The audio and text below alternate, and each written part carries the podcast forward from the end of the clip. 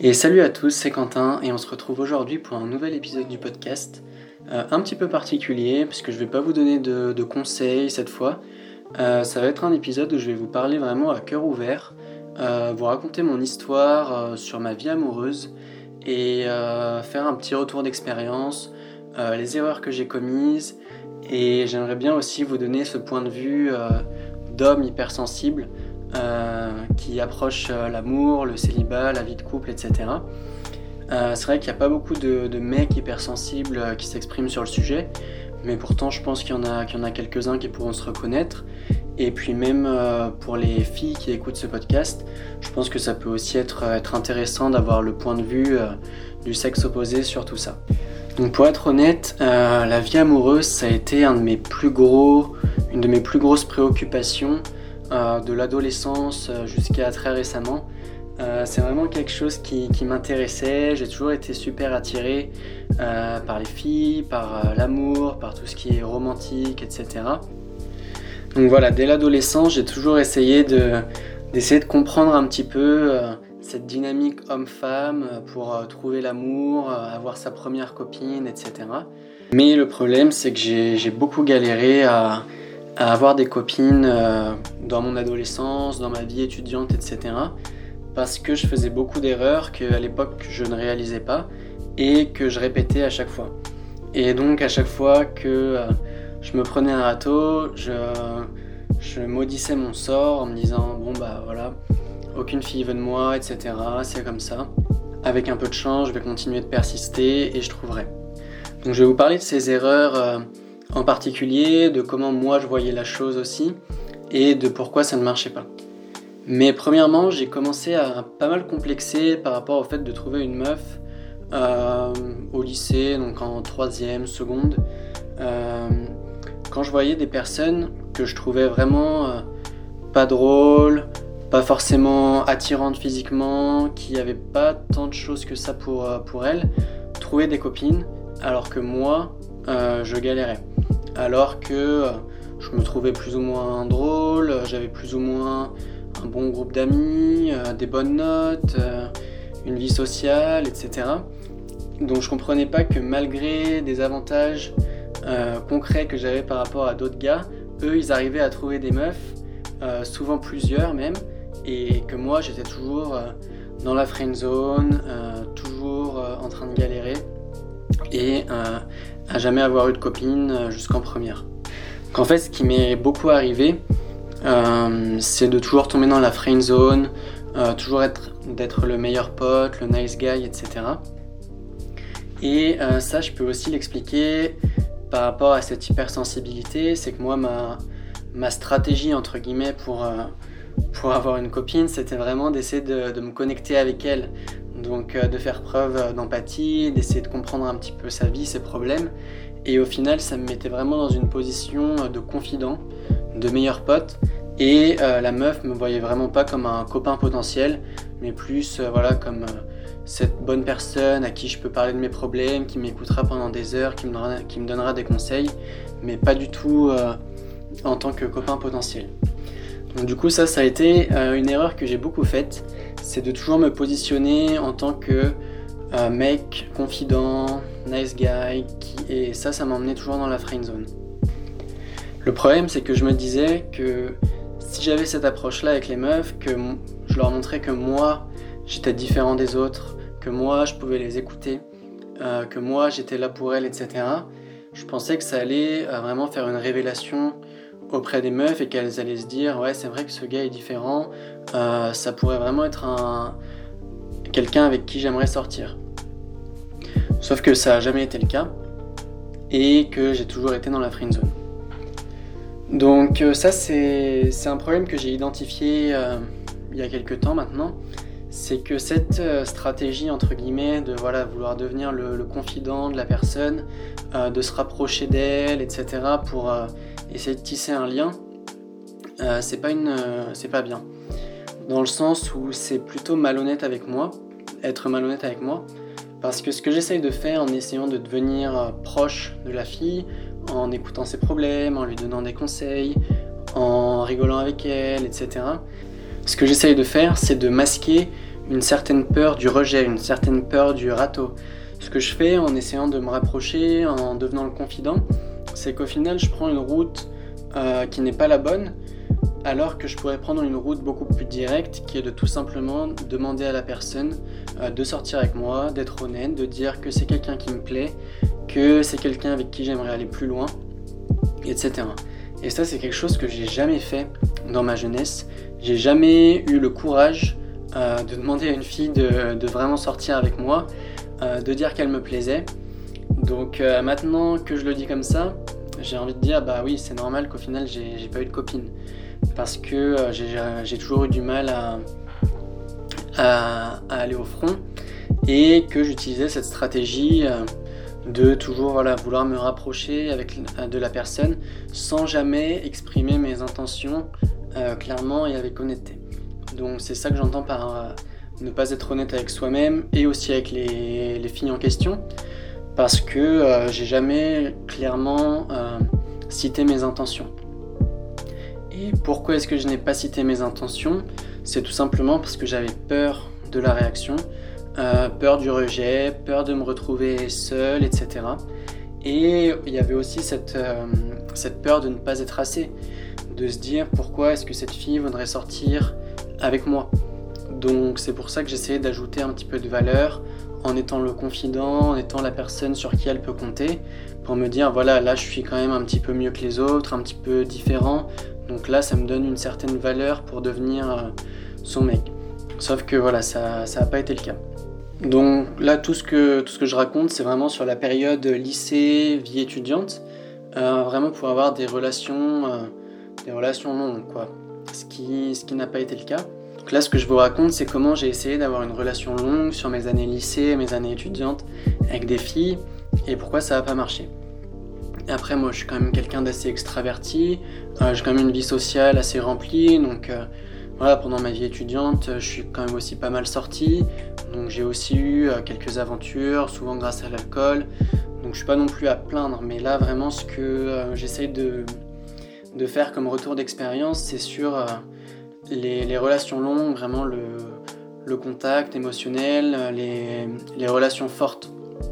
Pas du tout euh, les coups d'un soir ou les choses comme ça.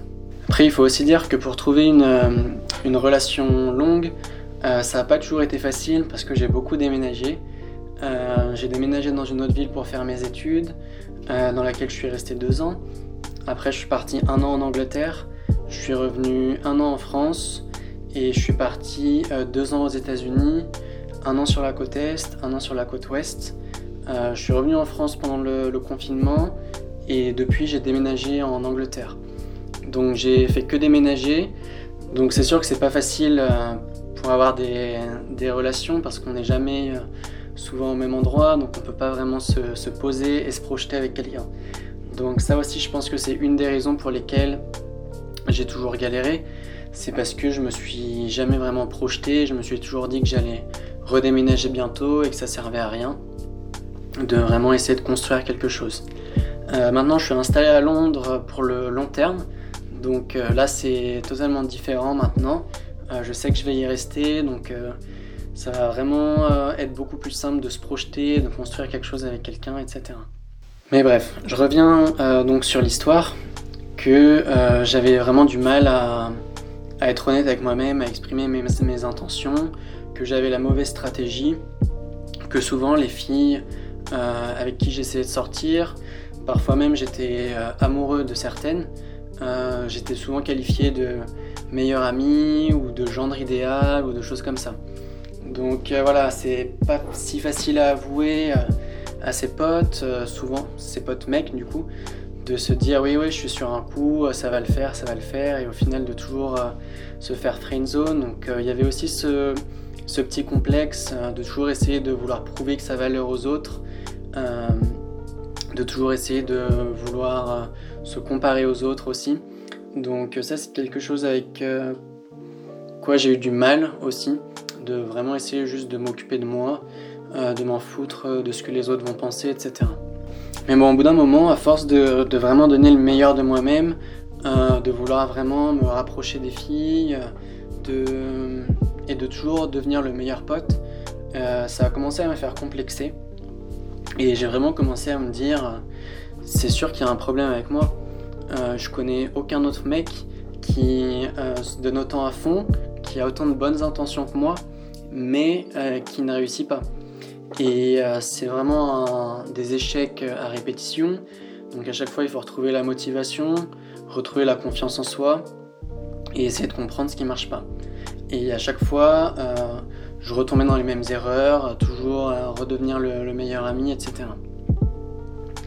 Donc euh, au moment où j'étais au plus bas, j'étais vraiment dans une optique où je me suis dit ok, je vais arrêter d'essayer, euh, c'est pas pour moi. Si je dois rester seul toute ma vie, je le ferai, c'est pas grave. Euh, je peux passer ma vie seule, au final j'aime bien la solitude, je me sens très heureux tout seul. Donc c'est pour dire à quel point euh, j'étais résigné, découragé, démotivé de, ne pas avoir de résultats. Et je me disais même que au final j'allais peut-être devenir euh, gay, tout simplement parce que je plaisais beaucoup plus aux, hommes homosexuels qu'aux filles alors que pourtant je suis, je suis 100% hétéro, mais j'ai aussi eu cette idée de devenir gay en me disant que ce serait beaucoup plus facile pour moi, que j'aurais sûrement plus de succès et que euh, c'était peut-être en fait ça le message que, que je devais euh, comprendre de tous mes échecs avec les filles. Mais euh, sachant que je suis 100% hétéro, c'est vrai que c'est assez fou d'en arriver à cette conclusion. Donc voilà, au final, ça n'a vraiment pas été facile. Euh, mais bon, mine de rien, j'avais des bonnes relations avec toutes ces filles de qui je me, rapprochais. C'est juste que euh, on n'était pas sur la même longueur d'onde. Elle, elle, me prenait vraiment comme un ami. Et euh, elles avaient totalement raison de le faire parce que c'est les signaux que j'envoyais, que je voulais être ami, confident, proche, etc. Parce que j'ai jamais dit explicitement que j'avais envie d'aller plus loin. Donc Autant au moment où ça m'arrivait, j'en voulais aux filles de jamais m'apprécier à ma juste valeur et je devenais un petit peu passif-agressif à cause de ça, je ruminais par rapport à ça. Mais autant aujourd'hui, euh, j'ai vraiment compris que le problème venait de moi, que j'étais pas honnête euh, avec les filles et que du coup elles pouvaient pas connaître mes réelles intentions si je les avais jamais exprimées. Donc euh, voilà, ça c'est quelque chose que je comprenais pas à l'époque, que j'ai compris maintenant et euh, du coup ça assemble beaucoup de pièces du puzzle. Donc après j'ai passé environ un an où là j'ai vraiment essayé arrêté d'essayer, où j'étais résigné, où là dans ma tête c'était vraiment sûr que euh, je ferais ma vie seule, que de toute façon personne euh, m'apprécierait à ma juste valeur, que j'étais pas digne de recevoir l'amour d'une fille. Et j'en suis arrivé à cette conclusion parce que j'ai essayé tellement de fois avec toutes les meilleures intentions du monde que ça n'a pas marché, que je me suis tout simplement résigné. Quoi. J'ai vraiment intégré le fait que voilà, j'étais pas assez bien euh, pour les meufs en général, et que du coup, euh, je l'acceptais et que euh, je passerais ma vie seule. C'était d'ailleurs une période assez bizarre, hein, puisque au final, j'avais toujours ma vie sociale, j'étais toujours extraverti, mais c'est juste que je pensais absolument plus à ça. J'étais résigné, je m'occupais juste de passer des, bons moments avec mes amis. Et, puis voilà. Et j'avais quand même ce petit espoir au fond de moi de me dire, c'est peut-être en n'essayant pas que ça va marcher. Et du coup, certes, euh, il y avait un petit peu plus de filles qui, s'intéressaient à moi, comme moi je m'intéressais à personne. Mais euh, c'est juste qu'à chaque fois, dès que j'arrivais à redevenir proche de quelqu'un qui s'était intéressé à moi en premier lieu, euh, je refaisais toujours ces stratégies néfaste, qui sabotait tout, de, toujours devenir le nice guy, parce que j'avais toujours cette peur euh, d'être honnête, cette peur du rejet. Donc cette peur du rejet, c'est vraiment la source euh, de tous mes tracas avec les meufs. Et puis, donc il y a quelques années, euh, j'ai eu un déclic qui m'a vraiment fait changer toute ma mentalité. C'est que j'ai lu un livre qui s'appelait No More Mr. Nice Guy et j'espère que ça vous le fera un jour, mais c'est ce genre de livre que quand on les lit, on a l'impression qu'ils ont été euh, écrits pour nous. Et du coup, c'était 250, euh, 300 pages euh, autobiographiques sur moi, avec énormément de valeurs, avec énormément de pistes que je pouvais suivre, avec énormément d'explications sur tous mes échecs jusqu'à aujourd'hui. Et ça m'a redonné énormément d'espoir. Parce que ça m'a fait comprendre tous mes, la source de tous mes problèmes, la source de tous mes complexes.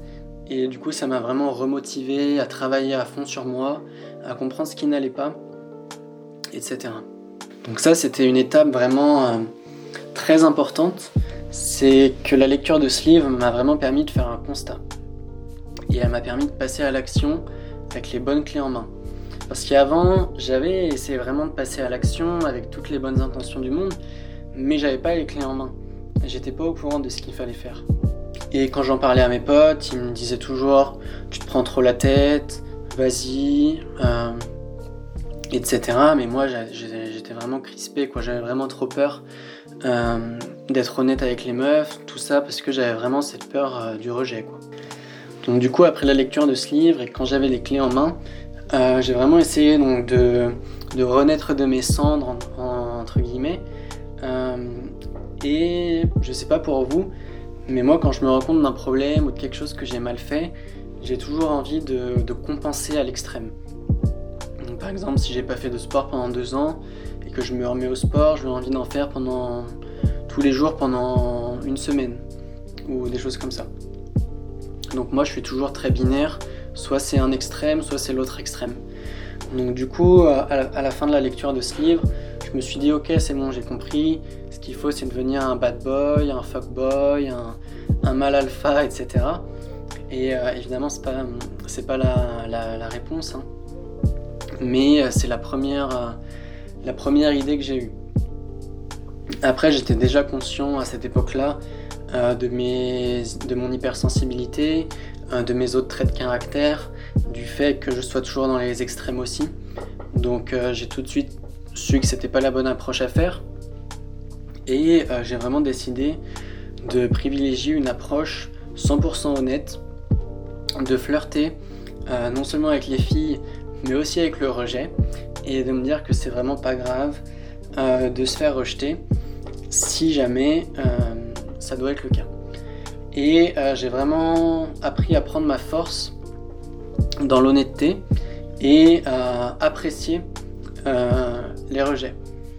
Donc ce que j'entends par là, c'est que par exemple, admettons qu'une fille me plaise, qu'on passe un petit peu de temps ensemble, et que je sens qu'il y, a un bon feeling, euh, je vais pas attendre euh, de me faire zone, je vais pas attendre de devenir le confident, d'écouter ses problèmes, je vais laisser une certaine distance entre nous, je vais laisser euh, l'incertitude opérer, mais je vais quand même être honnête et lui dire que c'est quelqu'un qui me plaît, que j'aimerais bien la connaître plus, et je vois ce qui se passe. Donc euh, je révèle mes intentions au grand jour, euh, je suis vulnérable, euh, je lui donne la possibilité de me rejeter ou bien de m'accepter. Mais ce que j'ai réalisé, c'est que c'est vraiment une étape obligatoire et que sans cette étape qui passe par l'honnêteté, la vulnérabilité, il peut pas y avoir de progrès. Parce que si on ne fait pas ça, bah, il se passe ce qu'il se passait au début quand j'étais au lycée ou en vie étudiante. Et euh, ce qui me plaît vachement avec ça, avec cette approche vraiment honnête, c'est que je peux presque dire que je prends plaisir, euh, pas à me faire rejeter, mais à faire cette démarche, dans le sens où euh, je suis fier de moi, je suis fier d'avoir réussi à exprimer mes intentions, et peu importe le résultat, le plus important c'est de l'avoir fait. Donc voilà. Et le rapport avec l'hypersensibilité dans tout ça, c'est que je pense vraiment que cette peur du rejet, elle vient de, l'hypersensibilité. Parce qu'il suffit de se faire rejeter une fois pour vraiment internaliser ça comme quelque chose d'horrible qu'on n'a plus jamais envie de revivre parce qu'on ressent tout euh, de façon si forte pour euh, tout faire pour éviter le rejet à l'avenir. Et moi, mon mécanisme de défense pour éviter les rejets, bah, c'était de pas me faire rejeter, c'était d'essayer de devenir le, confident de la meuf, de devenir très proche d'elle, de montrer ma différence par euh, ma dévotion, ma dévouance, ma dévotion, je sais pas comment on dit, et pour vraiment essayer de prouver ma valeur d'une façon euh, différente qui évitait le rejet. Et du coup, certes, ça évitait le rejet, ça évitait cette souffrance du rejet, mais d'un autre côté, ça empêchait tout résultat. Donc, euh, il faut choisir. Et ça, c'est quelque chose que j'ai appris aussi du coup dans cette, dans cette aventure. Mais voilà, ça c'est vraiment le, la partie hypersensible par rapport à toute mon histoire. C'est que j'ai dû me faire rejeter une fois de façon assez violente et je l'ai internalisé et j'ai tout fait pour éviter que ça arrive à nouveau. Et depuis, c'est ça qui m'a créé un comportement euh, si euh, compliqué pour, euh, pour réussir à avoir une copine. Voilà, tout ce que je vous raconte, c'est un petit peu mon, processus de réflexion qui a débuté euh, dans mes années lycée, qui est toujours en cours, hein, bien sûr. Mais maintenant, j'ai fait beaucoup de progrès. Euh, je suis fraîchement installé euh, en Angleterre, comme je vous l'ai dit. Et je, suis, je suis très motivé. je vais avant tout être moi-même, être honnête avec les personnes que je rencontre. Et je me fais vraiment pas de soucis pour la suite parce que j'ai vraiment, parce que j'ai vraiment compris en fait l'importance d'exprimer ses, sentiments, ses désirs, ses besoins euh, de façon honnête. Et souvent, c'est quelque chose qu'on a un peu de mal à faire quand on est hypersensible. Donc voilà, c'était aussi ça comme message que je voulais faire passer dans cette vidéo, euh, dans ce podcast. Qu'est-ce que, je dis?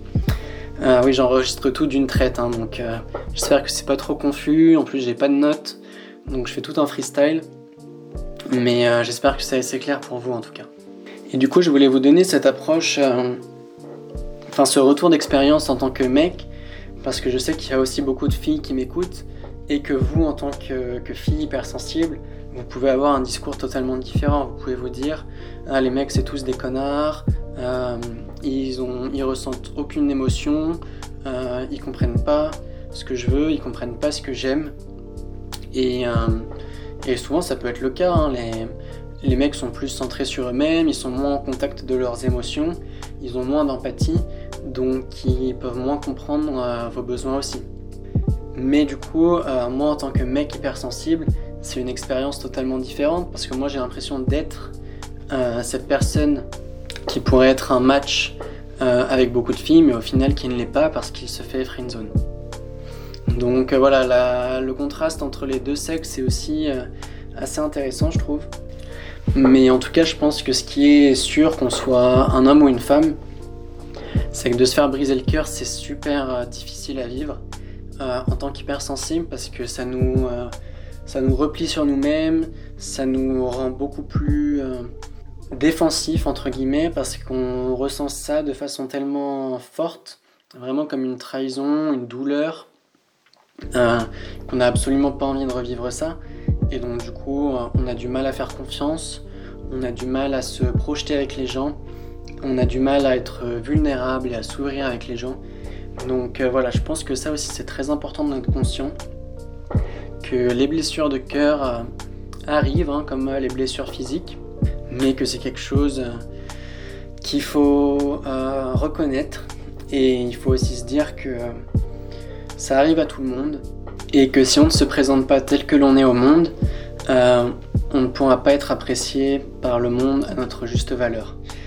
Donc euh, se protéger, c'est très bien, mais je pense qu'il faut aussi euh, prendre conscience du fait qu'il faut prendre des risques, se livrer aux autres tels que nous sommes, pour qu'ils puissent nous donner une chance, nous considérer, et pour qu'un jour, il y ait un, vrai match, une vraie connexion authentique avec une personne. Mais ce qui est sûr, c'est que si on ne laisse pas la place pour que cette connexion se crée, alors il n'y aura jamais de connexion. Et c'est donc pour en revenir à mon erreur de la peur du rejet et de toujours l'esquiver, eh bien en évitant de me faire rejeter, au final je n'ai jamais créé cette opportunité de me connecter avec quelqu'un euh, de façon authentique et profonde, alors que c'était euh, un de mes désirs les plus forts. Donc euh, voilà, ça c'est mon message, c'est de vraiment se, présenter au monde tel que nous sommes, de venir avec ses blessures, avec ses forces, et, de malheureusement accepter le fait qu'on puisse souffrir pour accéder au bonheur. Je pense que ça fait partie de la vie, et on ne peut pas éviter les souffrances en n'ayant que du bonheur. Donc je pense que voilà, il faut, il faut prendre des risques dans la vie et s'habituer. Donc voilà, c'était un épisode un petit peu plus long que les autres. un petit peu différent aussi. voilà, je vous ai parlé à cœur, ouvert, de façon authentique sur, sur mes ressentis par rapport à ma vie amoureuse. Je vous ai fait un retour d'expérience, j'espère qu'il aura été utile à certains d'entre vous, hein, mecs comme filles d'ailleurs. Et si vous avez des questions, n'hésitez pas à me les poser sur Insta ou par email. Euh, je vous répondrai avec plaisir. Et si jamais vous voulez en apprendre plus sur l'hypersensibilité, n'hésitez pas à télécharger mon livre gratuit euh, qui est disponible dans la description aussi. Voilà, je vous souhaite à tous un très bon week-end. Euh, à la prochaine. Merci.